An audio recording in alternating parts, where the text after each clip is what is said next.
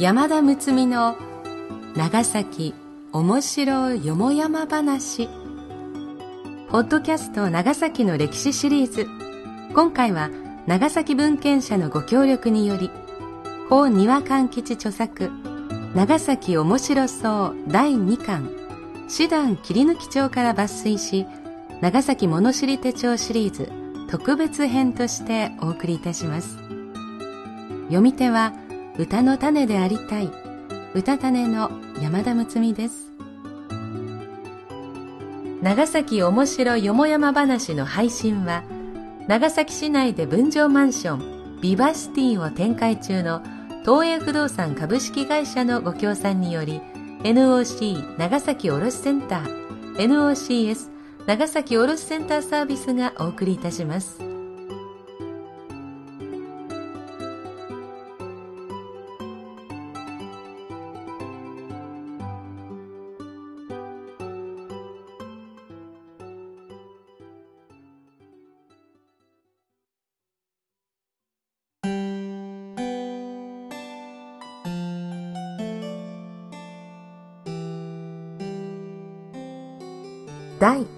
16話。峠の沙汰も金次第。ことはじめ有料道路氷見街道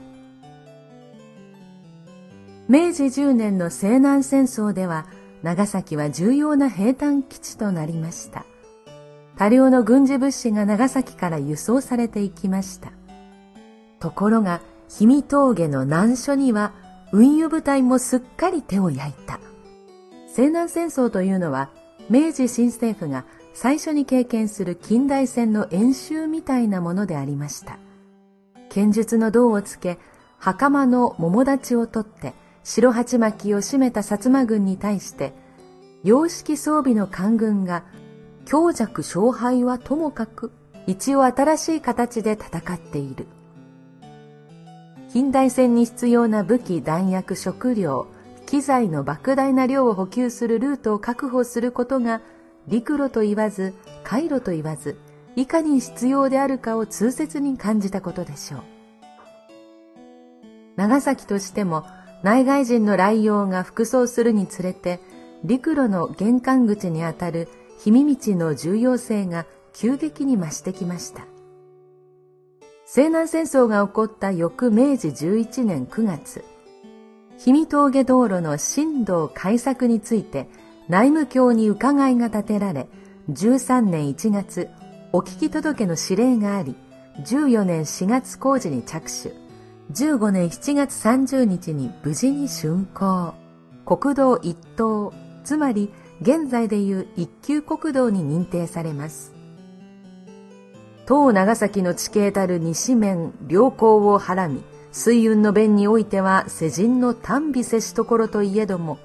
陸運の不便なるはまた簡単しておかざるところなり。ここにおいてか、関、津とに県ありて、北方都議津の南道を開削、平坦ならしめ、その一端を星えたるもののごとしといえども、東方、氷見の春藩のごときは、国道線路にして特に運輸の要にあたり、未だ開通の計画なきを憂い、先に融資を募り、振動会社なるものを設立し、外資金を募集せり。つまり、民間資金を持って氷見峠振動会社を設立し、振動開削を行った。工事費は金47,340円、82銭5輪を要したが、うち官費、つまり国庫補助が金2万9000円、残りの金1万8340円82銭5輪を会社が負担した。会社の設立委員は松田源五郎ほか、株主総代は三田村誠二郎、山田常三郎、社長は山下宇一郎となっている。なお、工事請負人は塩谷城吉、保証人は鈴木半三郎であった。ついては、右募集金償還のため、来たる8月10日より、通行者より道線を徴収して、その死にアテントす。ということで、ここに有料道路の誕生を見ることになるが、天下の大道を通行する者から通行料を徴収しようというのであるから何分前例のないことであるし県当局も会社の申請を受理したもののその取り扱いに困って内務卿に伺いを立てたしかし内務省からは梨のつぶてで一向に指令が来ない電信で何度も催促した挙句やっと道路工事が完了した翌日の7月31日になって内務卿から回答電信が到来した。電報伺いの道線の取り立ての件は、明治11年、打上貫達によって、加工道路堤防橋梁開拓などの類、その他、主務省に伺いを立てて、いちいち処分すべきものを第33号に明示してあり、これに該当しないから、県限り処分苦しからず。それならそうともっと早く回答をよこせばいいものを役所のすること、昔も今もあまり変わらない。もっともこの時は内務省では種々研究していた模様で、いたずらに怠慢のため回答が遅延したわけではなかったと思われる。つまり全国であまり例がないからで、そうとすれば、この氷見振動は日本最初の有料道路と考えて間違いないようである。さて、道路通行料徴収の許可は下りた。そこで8月10日からいよいよ徴収開始であるが、そのため本郷地と氷見の2カ所に道線取り立て所が設けられ、万人が配置されることとなる。徴収所の場所が現在のどの位置になるかあまりはっきりしないが図面から見ると道沿いの崖地に柱を立てその上に突き出して建てられている。一つは3坪。一つは事務所付きで6坪7号5尺。建築費金284円71銭7輪だから坪あたり金29円20銭2輪大工手間40銭、人足手間30銭である。釘はまだ西洋釘が普及していないはずで、鍛冶屋が一本一本作るのであるが、一寸五分、45ミリ釘が100本で6銭、畳は1枚80銭で大工手間の2倍、出入り口の腰付けガラス障子1枚2円50銭で、これは大工手間の6倍となっている。通行者から料金を取るとなると、これは一般に周知させなければならない。そこで縦札を立てることになるが、これは日本文、漢文、欧文の3通りを書いている。合わせて各国領事にもこのことを通知しなければならないので、その通知と縦札の漢文、欧文は、県庁外務課で取り計らうことと指示が出ている。領事への通知といい、縦札の漢文、欧文といい、いかにも長崎らしいことで、明治初めの文明開化の匂いが漂っている。縦札の日本文は、次のようになっている。定め。1、通行人1人につき金5輪、ただし10歳未満の者の道線は課せず。1、人力車1台につき金2銭。1、荷車1台につき金3銭。1、牛馬1頭につき金1銭5輪。1、乗馬1頭につき金3銭。1、カゴ1台につき金2銭。1、馬車1両につき金5銭。右の通りこれ定め候上、この道往来の者はこの道線を払うべきこと。ただし、外道より入り込む者も本文に準ず。明治15年8月10日、長崎県。人力車は当然としても、カゴとあるのが面白い。明治15年当時、まだこういうものに表示するだけの存在ではあったのだろう。密船収入と工事焼却の初年度分の予算は次のようになっている。1、通行人530人、ただし1人金5輪、金2円65銭。1、人力車100台、ただし1台金2銭、金2円。1、荷車100台、ただし1台金3銭、金3円。1牛馬200頭。ただし、1頭金1銭5輪、金3円。1日計、金10円65銭。1月計、金319円50銭。その他、1乗馬20頭金60銭。1、カゴ30台金60銭。小計1円20銭。合計金302円70銭。1か年収入高金3848円40銭。これで見ると、1日あたり通行人が530人、人力車100台で相当の交通量が見込まれているのに驚く。しかし、カゴになると、月間30台、乗馬は20頭となってさすがに少ない。一方、支出のうち人件費が社長と監督委員計3名分、月給10円。これは名誉職的な報酬であるが、道線取り立て方2名分の月給が25円。その他雑費8円で、月計63円。年合計756円。他に元利償還金が3000円。だいたい15年の元利均等支払いになっている。問題になるのは、新道地先の住民の通行である。大部分が農民で工作や運搬にしょっちゅう通るたびに料金を取られるのでは叶わない。そこで免除の願いが出される。それが大変低姿勢である。今だったらまず反対規制同盟か何かが結成され、やがて条件闘争となり、見返りの恩典をということになるかもしれないが、昔は話が逆である。恐る恐る嘆願書が出されたのは、まず氷見村、河内廟と宿廟の約180個であった。新道近接まかりあり、臨時通行の説、甚だもって難重するやも計りがたく、ついてはご修繕の説、ご沙汰次第、一か年一個につき二日までのデブ役つかまつりたく存じ立てまつる。という、要するに一か年各個から二日ずつ、道路補修工事に無料奉仕で出て、いささかでも土木被額を愛補い申したくと申し出た。誠に涙ぐましいほどの首相至極なる嘆願である。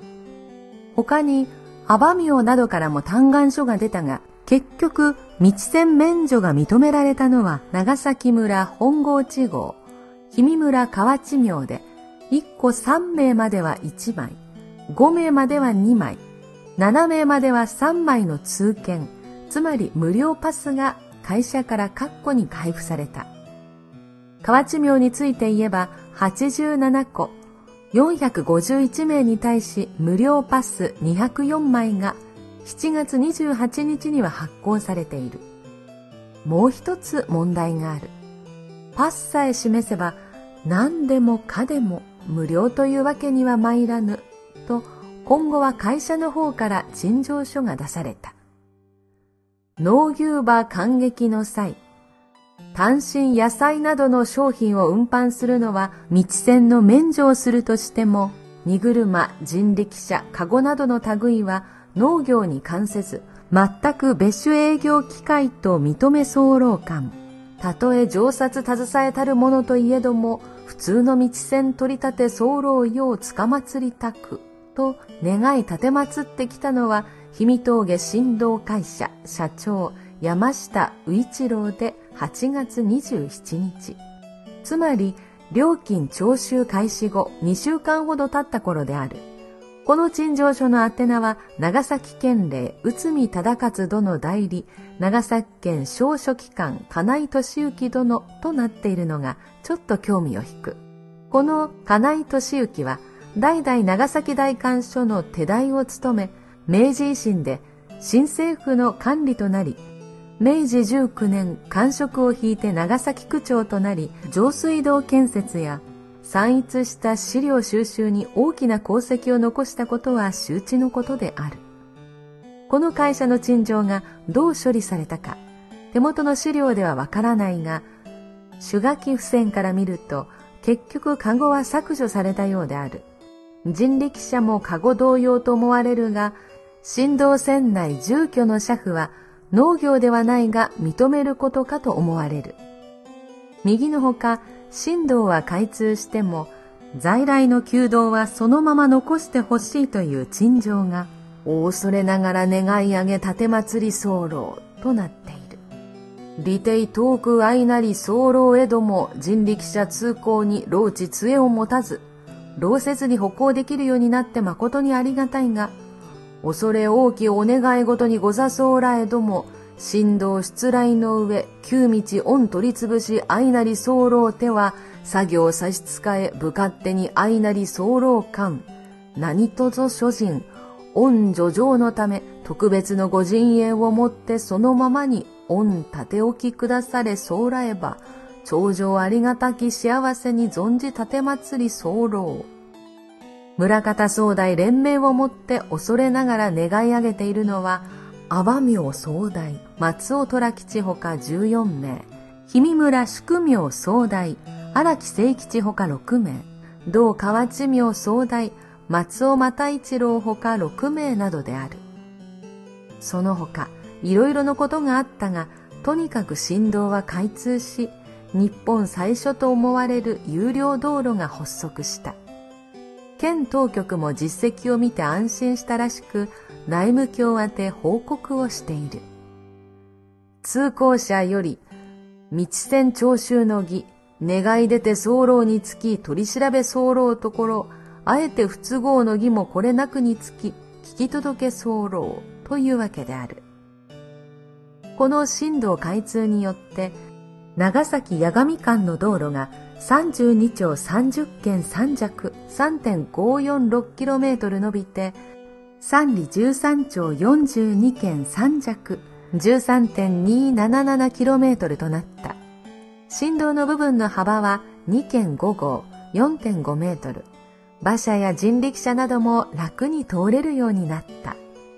しかし今から考えると人力車でこの道を越えるのはやはり相当のご苦労であったと思われる。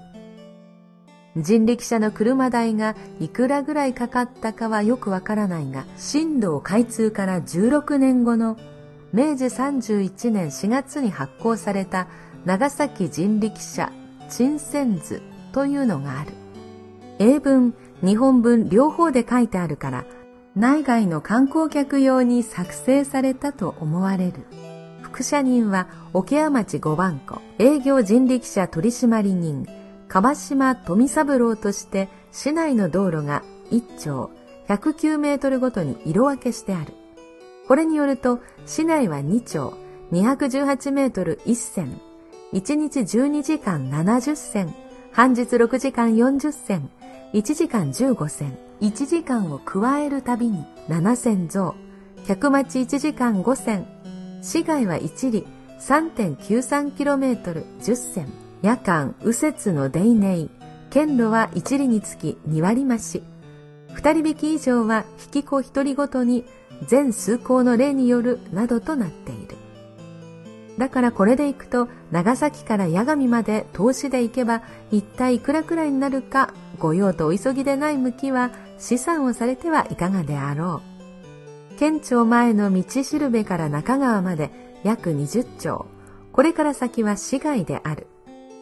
ついでながら鉄道が長崎まで開通したのは明治30年7月で、当時の駅は今の浦上駅のところであった。ここから諏訪神社まではこの地図ではだいたい25丁。梅ヶ崎の鳩場からだと22、3丁あると表示してある。だから人力車では12、3線ということになる。車夫たちの和製英語である愛語、遊語、諏訪テンプル語、天線語は勉強した料金であったわけである。以上、日本最初と考えられる有料道路の誕生の経過を述べた。合わせて官に対する民の願い出の低姿勢ぶりを参考までに見てきた。明治40年頃にはまだ県庁表玄関入り口に人民控え所というのが現に存在していたのだから無理もないけれども官の態度が必ずしも強圧的威圧的でなかったことは各種事案の処理の結果を見ればよくわかる。通すべき筋は通しながら人民の立場をよく理解して調和を図っているようである。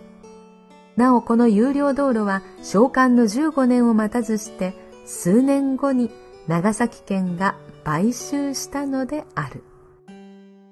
以上これまで。第16話日本最初の有料道路の巻。これにて読み切り読み切り。次回は今度は日本最初の鉄橋のお話です。今はコンクリート製に掛け替わっておりますが浜の町アーケードの出口黒金橋のエピソードはたまた次回もお楽しみに。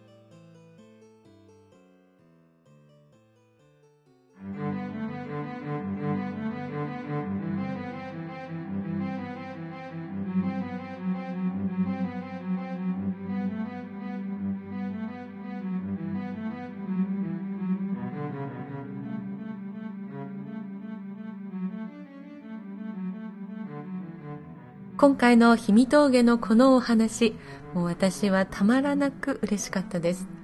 地元なんです。私が生まれた町なんですよね。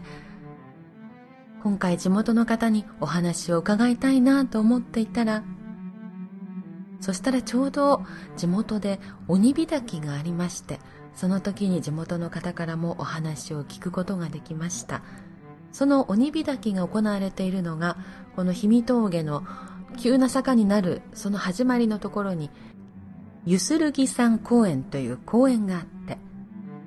地元ではゆするぎって発音しますが石が動く山と書いてイスルギ山でイスルギ山菩薩という菩薩様がお祭りされてるんですね。それからまた峠をずっと登っていくとものすごい急な階段の上に小さな神社があるんです。石神地震神社って言うんです。その言われを知ってる人とか書いてあることってなかなかこう見当たらなかったんですけど一説によると隕石が落ちてきたであるとかまたは地震を鎮める石が実はあるんだとかまた能登の方の、えー、神様を感情っていうのかなしたのではないかとかいろんな説がある神社があってその辺りがすごくこうあまり人が入っていない感じがあってよかったんですよ。もしお時間があったらこの辺り歩いてみてください。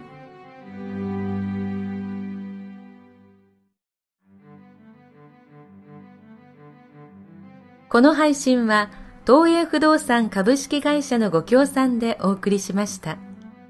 東映不動産株式会社は長崎市内を中心に70棟以上の分譲マンションビバシティマンションを展開しています。地域に根ざした地元の企業として安心、安全、快適な住まいを提供しています。東映商事株式会社株式会社ビバホームの各グループ会社との連携により、マンションの購入、管理、リフォーム、売却まで住宅に関することすべてのサービスを提供しています。詳しくはウェブで、長崎ビバシティでご検索ください。このポッドキャストは長崎卸センター、長崎卸センターサービスがお届けしております。本文中、差別または差別的とみなされかねない表現がある可能性もありますが、著作者には元よりその意図がないことはもちろん、長い期間出版され続けている書物であることなどから、朗読用のテキストとして多少の言い回しの変更、言い換え、省略を行いつつも、原作の遮奪な香りを残すべく、ほぼ原作に沿って朗読いたします。あらかじめご承知おきください。